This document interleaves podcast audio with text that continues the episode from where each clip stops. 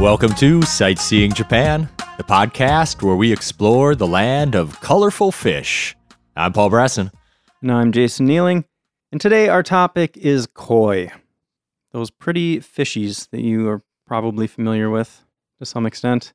Lovely description there. They're pretty fishies. it's true. That's what they are.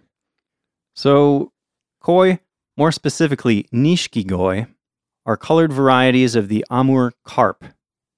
They are often kept for decorative purposes in outdoor koi ponds and in Japanese gardens around the world. So, what's with the two names? I always knew them as koi. Yeah, I think that's what most people have heard. K O I.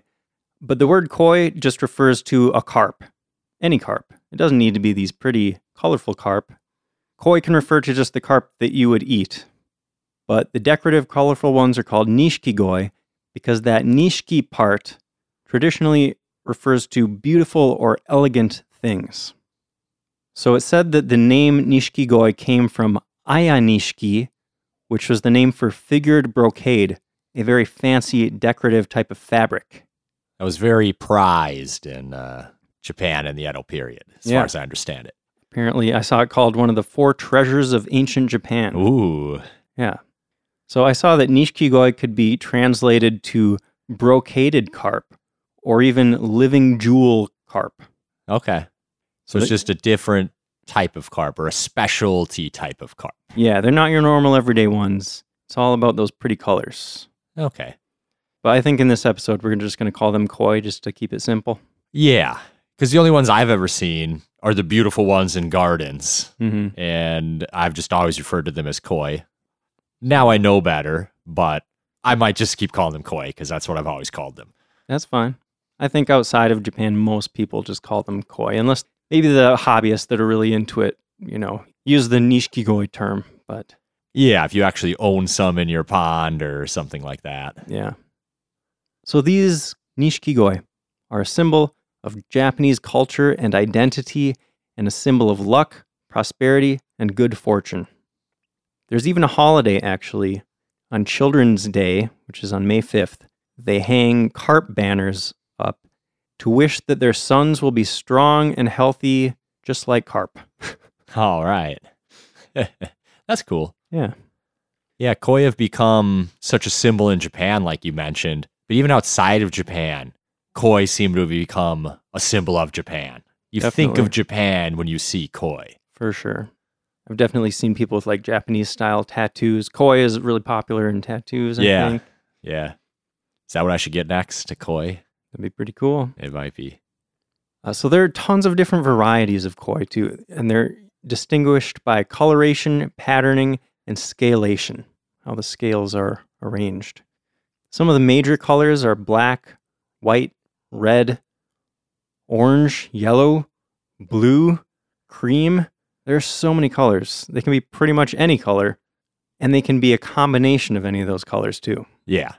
A lot of them are combinations, Mm-hmm. which look super cool. Totally. Time for some history. All right, let's go back 35 million years to the beginning of carp. It's pretty far. Maybe that's too far. Maybe a little. How about the beginning of, I don't know. Where should we start? I was going to start around the time when carp were more or less centralized to Asia and Central Europe. Seems like that's kind of where they started out. Yeah, I didn't know that coming into this because back when I used to fish, we'd catch carp around here. Yeah. But uh, I guess they were all introduced at some point, probably because they breed quickly and are hardy. Yeah, they are very hardy. So they were first domesticated in East Asia where they were used for food. Get some of that protein, it's important. And China was farming Amur carp as early as the 5th century BCE, if not earlier. I found that very interesting. I know people farm fish, but I didn't know fish farming went back 2,500 years. Yeah, I mean, I know fishing did, but that's pretty cool. I thought that was pretty cool. it is really amazing to look back at what people were doing a few thousand years ago. It's incredible. I saw just recently there's a pair of pants that are 3,000 years old. I just saw those too. Like they're still intact. You can see the really intricate patterns stitched into them and stuff. It's amazing. They looked pretty good. Yeah. I couldn't make pants like that. No, no way. I couldn't. How do you even make fabric? Wouldn't even know where to begin. Yeah. You know, we always think of people back then as like primitive, but they had a lot of stuff going on. Oh, yeah, definitely. Anyway, so China was farming the Amur carp. That's the one that eventually turned into koi. And like we said, carp are really hardy. They're good at adapting to different climates and water conditions. So they started spreading to other places around the world, including Japan. And eventually people started noticing natural color mutations in these carp. Like once in a while, one would pop up and like, oh, that one's not the color as all the other ones. That's weird. So even over a thousand years ago in China, they started breeding them specifically for those color mutations. And that selective breeding of another related species, the Prussian carp, is what led to the development of the goldfish, actually. Yeah. Goldfish are from China. Mm-hmm. So the Amur carp, that's the koi species, they were first bred for color in Japan in the 1820s. Yeah. They'd been breeding them for food for quite a while before that. Mm-hmm. Yeah, I mean, same idea. They just saw some in- interesting colors pop up, and they're like, "Oh, what can we do with this?" Yep. So that breeding started in the town of Ojiya in Niigata Prefecture, and it started spreading. Like koi quickly became popular in Japan. The rest of the world didn't really hear about all these color variations, though, until some koi from Niigata were exhibited at an exposition in Tokyo in 1914. Yeah, that helped spread it throughout Japan and bring it to the whole world. Mm-hmm. Everyone's like, what are these cool fish? Yeah, I also saw in 1914 the emperor was given one for the moat at the imperial palace. Ooh. So that's always a big deal when the emperor is getting into something. Yeah. While we're talking history here. I thought it was really interesting that the koi's become such a symbol of Japan, but it's really more so recently because Yeah. the first colored one wasn't even bred about about 200 years ago Mm-hmm. and only really became popular in the last 100 or so years. Yeah, it does seem relatively recent. Doesn't go back as so many other things we've talked about, kimono and all this other stuff. Japanese gardens go back a long, long ways. Mm-hmm. Yeah, we mentioned before about how a lot of this stuff that people associate with Japan is really like it has its roots in the Edo period between the 16 and 1800s. Yeah. Maybe that's when you could say modern Japanese culture started to become what it is today, maybe. Yeah. A few changes along the way, but So we're talking about that batch of koi in Niigata Prefecture. Apparently, all the other varieties of koi were bred from that original batch. yeah. They have a long lineage. You can trace all these all these koi around the world back to these same few fish. It's pretty cool. Except actually, I saw the Ogon variety. They have kind of metallic scales. Those are a more recent development that came from other fish, apparently. I saw that. So there might be a few here or there that didn't come from these original, but Yeah. the vast majority, it seems. Yeah. Also, the butterfly koi is a more recent development. And those ones are pretty different from the normal koi because they have these really long flowing fins. They're pretty much a different species. It's a hybrid of a koi and an Asian carp. Okay. So it gets some of the coloration, but it elongates the fins and kind of changes it in other ways too. Yeah. So it's some uh it's a wild hybrid. They're pretty cool looking. I don't think I've ever seen one of those in Japan or, well, anywhere really in person. Yeah, some people don't consider it koi anymore or nishikigoi anymore. Yeah, the purists might not really want to deal with those butterfly koi. Yeah, and they kind of are and they kind of aren't. I can Mhm. see how you'd be on either side of that one. Yeah. So these days, there are hobbyists around the world keeping koi. You can get them in a lot of aquarium shops all over the place. But if you want the very highest quality koi, you're going to have to go to a specialist dealer. And we're going to talk later about how they're bred, but it's pretty intense. There are also koi shows, like dog or cat shows. People bring their fish and they compete and show off their fish. Yeah, it's very serious. Uh huh. But Paul, did you know that koi are illegal in one state in the United States? Florida? Nope. All right, uh, so I'm out of guesses. That's it. Just one. it's always Florida, right? There are a few states that stick out here and there. Okay. but Is there a reason it's banned in this state? nothing specific I could find. And this isn't one of the states that usually sticks out as a weird state. Okay. It's Maine. Maine, huh? Yeah. Interesting. Yeah. All other states allow them. And I saw in 2014, there was actually a woman in Maine who tried to get koi legalized. Like she had some and she's like, I should be able to keep my fish. And she fought it all the way to the state Supreme Court, but she lost and they took her koi away. Wow. Interesting. Interesting. You know, actually, now that I think of it, I bet the reason is because Maine is a big seafood producer. Yeah. And since carp are an invasive species, they probably don't want them messing up all the waterways around there or something. I guess. Koi are freshwater fish, though, so they wouldn't be in the ocean, which is, I think, where Maine would be doing most of their fishing. Yeah, But I can see how they want to keep their lakes nice Yeah. and their rivers I don't know. nice. I'm just speculating. Yep.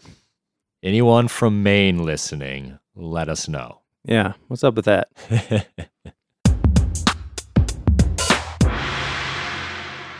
So let's talk about the many, many, many, many, many, many different varieties of koi. yeah. I saw around 200 varieties as a number, Mm-hmm. Saw that number too. but it might be a little iffy about exactly what's a variety and how they all blend together is maybe a little fuzzy sometimes. Yeah, and the way that these varieties are distinguished can get super technical. Yeah, they're looking at coloration, patterning, scalation, which I didn't know was a word. Mm-hmm. I found a koi glossary of terms online. Okay. It was like 20 pages long. Oh of my all these different words. they have a name for all these different colors, all these different patterns, shapes of patterns, parts of the fish, the quality of the skin, the size of the fish. There's a specific term for a koi with red lips. Like it gets super, super specific. Interesting. Yeah, things that, you know, only a koi expert, a koi connoisseur would notice probably. Yeah. And I also found a huge list of names of all these different varieties that all have different characteristics, but I mean, there are just way too many to talk about all of them here. Yeah. But I do want to mention a category called Gosanke, which refers to the big three most famous, most popular varieties. Yeah, I'd never heard that term before, so I looked it up and I thought it was kind of cool. You can have a gosanke of anything. It just means like the big three. Yeah. Mm. You know, if you said gosanke of countries, population, you would take the top three. Huh. Be China, India, US, I think. Sure. That's cool. I didn't realize that. Yeah, I didn't either. So they've got that for for a lot of things. Nice. So what are the big three? Let's go through them. The first one I want to talk about is called kohaku. These fish are white skinned with large red markings on top. And this is the very first ornamental variety of koi bred in Japan. Yeah, very popular one. If you see a picture of a koi, you very likely might see a white koi with red markings on top. Definitely. The name means red and white, which makes sense, right? That does make sense. Yes. The next one is Taisho Sanshoku, uh, which is very similar to the Kohaku, except for the addition of black markings as well. Yep. So it's going to be a white fish with red markings on top and then some black mixed in as well. hmm The black markings are called sumi. And this type was first shown in that 1914 exhibition we mentioned in the history section. And Paul, do you know why it's called Taisho Sanshoku? It's named that because the emperor in Japan at the time was called the Taisho Emperor, and his reign is called the Taisho period. Yep. So the third big one is Showa Sanshoku. It has a black background with red and white markings on top. So it looks a lot like the Taisho one, just more black, basically. And this one was first exhibited in 1927 during the reign of the Showa Emperor. So that's where that name comes from. Yeah. Japanese history gets less confusing if the emperors live long lives. Otherwise, the periods are going to change so fast. Yeah. They name each period after the emperor who reigned. Yep. So these big three, you may have noticed, they're only using three colors white, red, and black. Those are pretty much the most common colors you'll see, probably, but there are a bunch of other colors and combinations of colors, as we mentioned. Yeah. I think the Ogon variety looks super cool. They're known as the ghost koi. Yeah, they're a metallic colored koi of a single color. Yeah. So you can actually find fish that look like they're made of gold. Like they're shiny and gold colored. It's really cool. Yep, gold, platinum, orange, and sometimes cream, which is very rare. Hmm. A cream metallic solo colored fish. Yeah. I've definitely seen some of these, like some all gold ones or all really bright orange ones. They Yeah. look really impressive. I like I like the style. Yeah, totally. I saw that there are some pearl scales too. Like they actually look just like the surface of a pearl. Oh wow. Those are pretty cool. So they got another name for a variety. I don't even know if that's the best way to say it, called Kawarimono, which is kind of like a catch all for any koi that's not put into one of the main categories. Hmm. So if you're competing at a show and your fish doesn't fit one of the three or four whatever main categories they're doing, you just put it in this one and it can compete as like an other fish. Okay. So each of these types of koi can actually represent a different thing too. Thought this was kind of fun. You got those gold koi. Those symbolize wealth and prosperity, which makes a lot of sense. the kohaku, the red and white, can signify career success or love and compassion. Okay. And there's one called Ochiba, which is kind of a blue or brown mixed with a rust sort of color. And those represent the transition and changing of the seasons. Kind of like autumn leaf colors. Yeah, I suppose. That's cool. hmm But no matter what variety, what color, all these fish are the same species. As long as we're not talking about the, you know, the butterfly koi, Right. all the koi that like are the same shape and look the same, they're just different colors. Same species, they're just considered different subspecies. Yeah. They can all interbreed and create viable offspring. Yep. But if they do breed freely without that careful selective breeding for the colors, within just a few generations, they're just going to be plain old carp again. Yep. going to lose all those special colors. Yep. So sometimes I think people think of koi as just big goldfish. I think I'd probably heard that before. Yeah. Not true. Yeah, not quite the same thing. They're different species. Goldfish, as I mentioned, were developed in China from the Prussian carp, but koi were developed from the Amur carp in Japan. And the easiest way to tell them apart is that koi have whiskers and goldfish do not.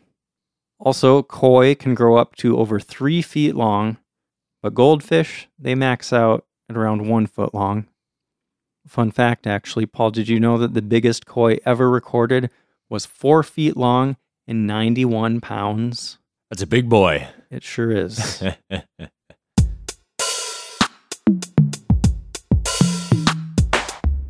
so let's talk about how you take care of koi.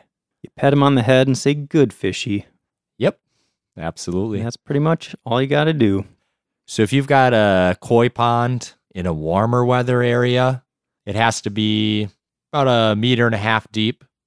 But if you're in a cold area, the water has to be quite a bit deeper, maybe even twice as deep. hmm Yeah, I saw that koi ponds in areas with harsh winters are normally at least five feet deep because the deeper the water, the more heat it's going to retain in winter. You know, the more water there is for the koi to survive in down at the bottom. Yep. And like we said, koi are pretty hardy. They can survive in a lot of different climates, but they do best between 59 and 77 degrees Fahrenheit, 15 to 25 Celsius. And so in the winter, if you're in one of these harsh winter places, the koi basically just go dormant. They don't eat anything. They're just kind of hanging out at the bottom waiting for things to warm up. Yeah. Don't get their appetite back until it warms up in the springtime. Mm-hmm. So if you're taking care of these koi, you also want to make sure that they don't get eaten because there are a lot of things that like to eat fish. Yeah, the bright color of the koi in the relatively shallow pond makes them very obvious to predators. Yeah. So there's some actions you can take to keep them safe. You want the water to be deep enough that big birds like herons cannot stand there and just go fish hunting. Yep. Uh, you can put uh, trees overhead to block the view from birds. Yeah, like birds of prey that want to swoop down and grab them. If necessary, you can even put uh, nets or wires above the surface of the water to protect against that too. hmm I saw that those trees also help because they provide shade for the koi, because koi can actually get sunburns. I believe it. Yeah. Uh, and if you have any like rocks overhanging the water or anything, you want to make sure those are high enough that mammals can't get to the fish too, like foxes, badgers. If you have a house cat that might be interested. Yeah, you kind of want a steep embankment, I think, around the edges too, so they can't just stand right there and swoop koi out. Mm-hmm. All of a sudden, you'll come back and like all 10 year koi are just gone. That would be a bummer. Yep. And you also want to pay attention to the water quality for your fish. Very important. Yep. You'll probably need a pump and filtration system to keep the water clean. And you got to keep an eye on the oxygen levels and the pH. Yep. So, you know, before we researched this, I kind of just thought, oh, you just make a make a little man-made pond in your yard and throw some koi in there and there you go. You got a koi pond, but sounds like a ton of work, man. Yeah. The ponds are big, but not that big compared to how big the fish are. Mhm. It's almost like having a big aquarium, but it's outside, which makes it even harder to control everything. Yeah, yeah. So what do koi eat, Paul? A lot of stuff. they are omnivorous. They eat watermelon. I thought that was interesting. Is that their main the main watermelon, part of their diet? peas and lettuce I saw specifically mentioned. Yeah. I thought it was interesting to note that koi are bottom feeders. So they're kind of designed to like eat from the bottom. So they Mhm. throw in some food that sinks, but they also throw in some food that floats. So the koi have to come up to the surface to eat it. So you can look at them and inspect them and make sure they're healthy hmm and doing all right. I also saw like it, it kind of depends on the fish. Some fish might prefer to eat on the bottom, some might prefer on top. So you can get food depending on like the personality of your individual fish. That's cool. Yeah. And so in the wild, normal carp just eat like insects, algae, plants, maybe other small fish. But I mean, they'll pretty much eat anything you put in front of them. Like you said, you got, what did you say? Watermelon, peas, lettuce. I saw even bananas and oranges, broccoli and spinach. Like Everybody likes bananas. everybody. Everything and everybody. Do dogs like bananas? Yeah, dogs love bananas, dude. I don't remember if I ever tried giving my cats bananas. I don't know if they would be interested. Yeah, maybe carnivores don't like bananas as much. Yeah. I don't know if cats are completely carnivore, but don't see them as fruit eaters. Yeah, I don't think I remember my cats ever caring at all about fruits or vegetables for that matter. Yeah. So, you know, funny enough, I feel like a lot of people like to feed fish bread, right? I imagine like somebody standing at a bridge and tearing off little pieces of bread, throwing them down to the fish. And birds and everything. And let me guess, it's not a good thing to feed them. Yeah, bread is not not great for koi. Just empty carbs, right? Exactly. Your fish need a balanced diet. You're going to want about 40% protein and less than 10% carbs. So, too much bread, no good. And I saw you can also get food actually that can enhance their color. Really? Yeah. What's that? Like it sounds like a scam, right? Like, oh, Yeah. oh, I'll make your fish brighter, buy this food from me. Yeah. But, you know, there are a lot of different animals where depending on what they eat, it can kind of change their color, right? Like flamingos, aren't they pink because of the shrimp that they eat? I hadn't heard that. I think I heard that. I don't know. But for the carp, for example, red algae can boost the red color in their scales. Interesting. Mm-hmm. Oh, and I love I love this, Paul. Did you know koi can recognize the people feeding them? Yep. Yep. They see the feeder come along and they all come to the surface, hang around because they know they're about to get fed. Mm-hmm. You can even train them to eat from your hand. And when I first heard that, I imagined like you get some fish food in your hand, put it in the water, and you know, they kind of swim up and take it out of your hand. But I actually saw a video of people picking the fish up out of the water and hand feeding them that way. Like you can actually cuddle with your carp. That seems a little odd, but very interesting. Yeah. Well, I was impressed at like how how much of a connection there can be between people and their fish. You know, these aren't just like the kinds of fish that you look at through the glass in your aquarium and you just tap on the glass. And you're like, oh, good fishy. These ones you can actually get to know them and like interact with them. Uh, not to say that that never happens with people keeping fish in aquariums, but you know what I mean? Like this is one of the few fish where you can actually pick it up and actually pet your fish. Good fishy. Yeah, they're used to being handled because they pick them up all the time to inspect them, starting from when they're very young. Yeah. I mean, you got to train them to be used to that. So, how long are your koi gonna live for? Well, I saw that the average lifespan is around 40 to 50 years. That's pretty good. Yeah.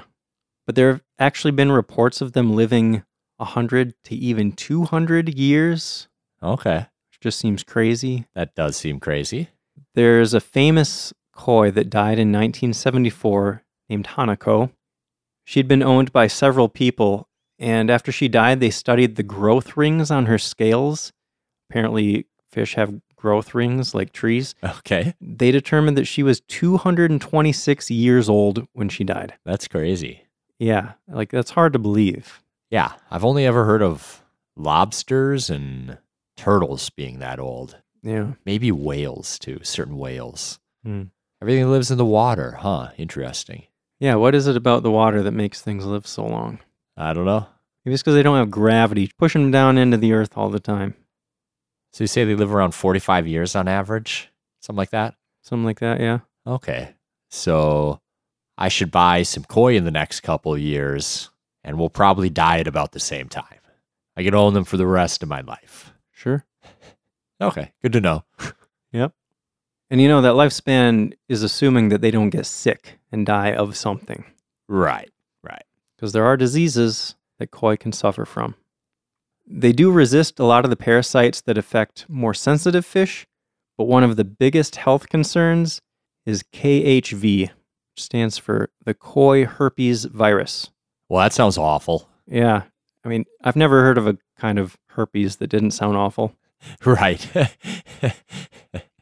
yeah, and it's uh if you get that in your koi pond, it's it's over, it seems. Yeah, there's no known treatment for it. Like you're gonna have to let all your koi die and disinfect your pond and start over again. Yeah.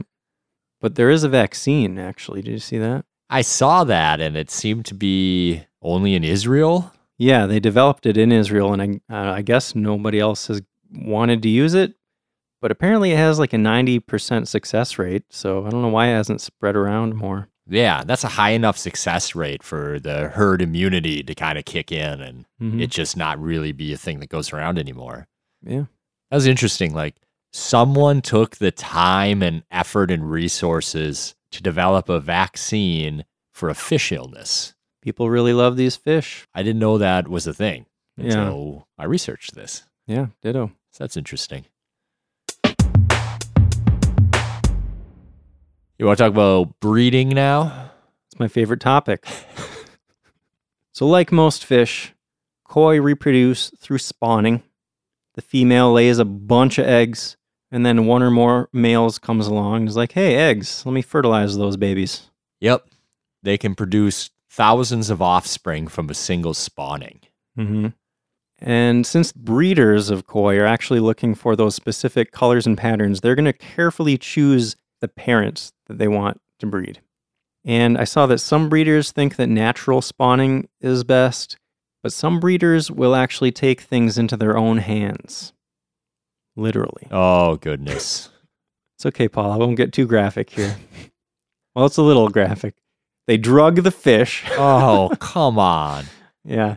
They put them in water with like a sedative. And then, you know, once the fish is kind of knocked out, they'll extract the sperm and eggs from the male and female. Extract. Yeah, with like a syringe. Okay. You okay? You still with me? I'm with you.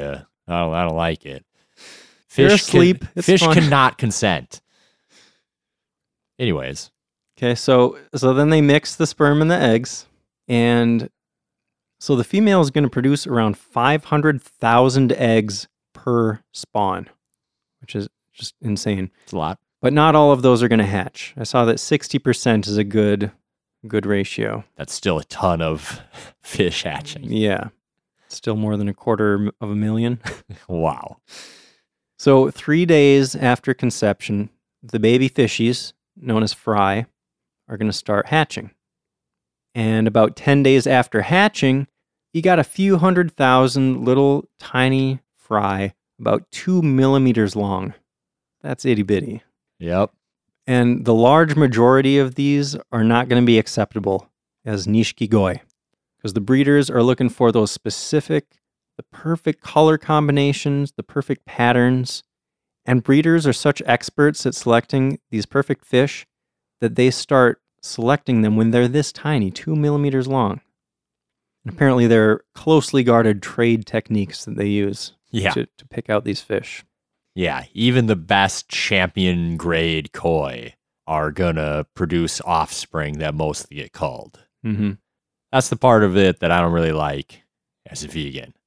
For every koi you get that grows up, thousands of them were just killed and tossed aside because they didn't look pretty enough. Well, the babies that are called are either destroyed, which is, is what you're talking about, is not great, but a lot of them they might feed to other fish too, which is basically what would happen in the wild anyway. How do you feel about that? I don't like the fact that we're doing it and we're we're choosing who lives and who doesn't. Okay. Well, so they're they're going to do this first culling. They're going to narrow it down to maybe about 100,000 fish. But that's only the first selection stage. There's going to be another selection about 40 days after hatching. And the fish that are culled when they're older, between 3 and 6 inches long, actually probably won't be destroyed. They might be sold as lower grade pond quality koi instead of champion grade. Yeah, those are the ones you might buy to fill up your backyard koi pond. Yep. So then, at three months after hatching, the number may have been further whittled down to only about 3,000 fish. And I mean, since they're only looking for the absolute best, out of this whole spawn, those original 500,000 eggs, you might only end up with a handful of fish that you're actually going to choose as like, these are good koi, you know? Yeah, these are the ones I'm going to bring to the championship and try to win something with. Mm-hmm. And the very best ones can be worth tens of thousands or even hundreds of thousands of dollars. Yeah, if you go win a big competition, I bet you can auction it off for a lot. Yeah. But it's amazing what tiny things can lower the value of a fish. I saw that if those little whiskers, I mentioned those whiskers, Yeah. if they're asymmetrical, if one is longer than the other, oh, you can knock off a huge chunk of that price. Too ugly. Yep. Next. yeah. Or if a single scale is missing, no good. Gross. Yep. Next. I need perfection in my fish. They're propagating unrealistic beauty standards for these fish, right, Paul? Yeah, they are. These fish should feel good about their bodies, no matter what color they are. Yeah. Except if their scales aren't in perfect rows, that's, I mean, that's just unacceptable. Yeah. Should call them. Yep. So I mentioned earlier that carp are considered an, an invasive species in a lot of different places. Koi have been released into the wild, either intentionally or accidentally, in every continent in the world except Antarctica. And you couldn't really do it in Antarctica. There's no lakes in Antarctica. Yeah. So everywhere possible, we've done it. Yep. And they are invasive pests because they cloud up the water. They're always stirring up sediment since they feed off, you know, the bottom. So all that sediment, when it clouds the water, it kills the plants because they're not getting enough light. It can make the water undrinkable even for animals. Makes the water look gross. The most important thing, of course. Yeah, it doesn't look as nice. But I saw that in some situations, they can actually be helpful too. In North America, they use carp in water hazards at golf courses to keep waterborne insect larvae under control. Have you ever seen that, Paul? You're a golfer. I haven't. I saw that in my research, but I've never seen that at a golf course. Yeah. Although I'm not generally looking for fish in the ponds. I'm usually looking for my golf ball. Yeah. But maybe I'm just not going to the nice enough courses. It seems like they would need to be pretty big water hazards to have these big carp. Right. If they, it'd have to be a big pond if they weren't checking the pH and taking care of all that stuff. It'd have Yeah. to be a big pond that could kind of regulate itself. Yeah. Hey, I'm cool with anything that gets rid of mosquitoes, you know? Yeah. Koi are our friends. Mhm. They eat the mosquitoes. Thank you, Koi. Yep. So, if you want to see koi or learn more about koi, you can go to Ojiya, the town where they first started breeding Hmm. these colorful koi. Yeah, they still have shows and stuff there, right? They do. And they've got a place called Nishikigoi no Sato, which is kind of like a museum, but also an aquarium, but also a Japanese garden. Cool. So you go in and there's this huge garden with a bunch of water and koi just swimming around everywhere. And then they've got a big main building that's got a main pool inside that's got about 30 fully grown koi fish swimming around in it. So you can just kind of enjoy everything there. Nice. I've heard it's a little easier to like go do that than it is to try to go to an actual koi farm because they're not really set up to like see much. Yeah. Um, also, every year there's the All Japan Koi Show, uh, and about 4,000 fish get entered into the show every year. Cool. Where is that held? I think it's in Tokyo. And the Imperial family visits Ooh. every year, apparently. So that's a huge deal. yeah. Sounds like it. Where else can you see koi, Jason? They're everywhere, really. I don't think I've done a single trip to Japan where I didn't see just a bunch of koi.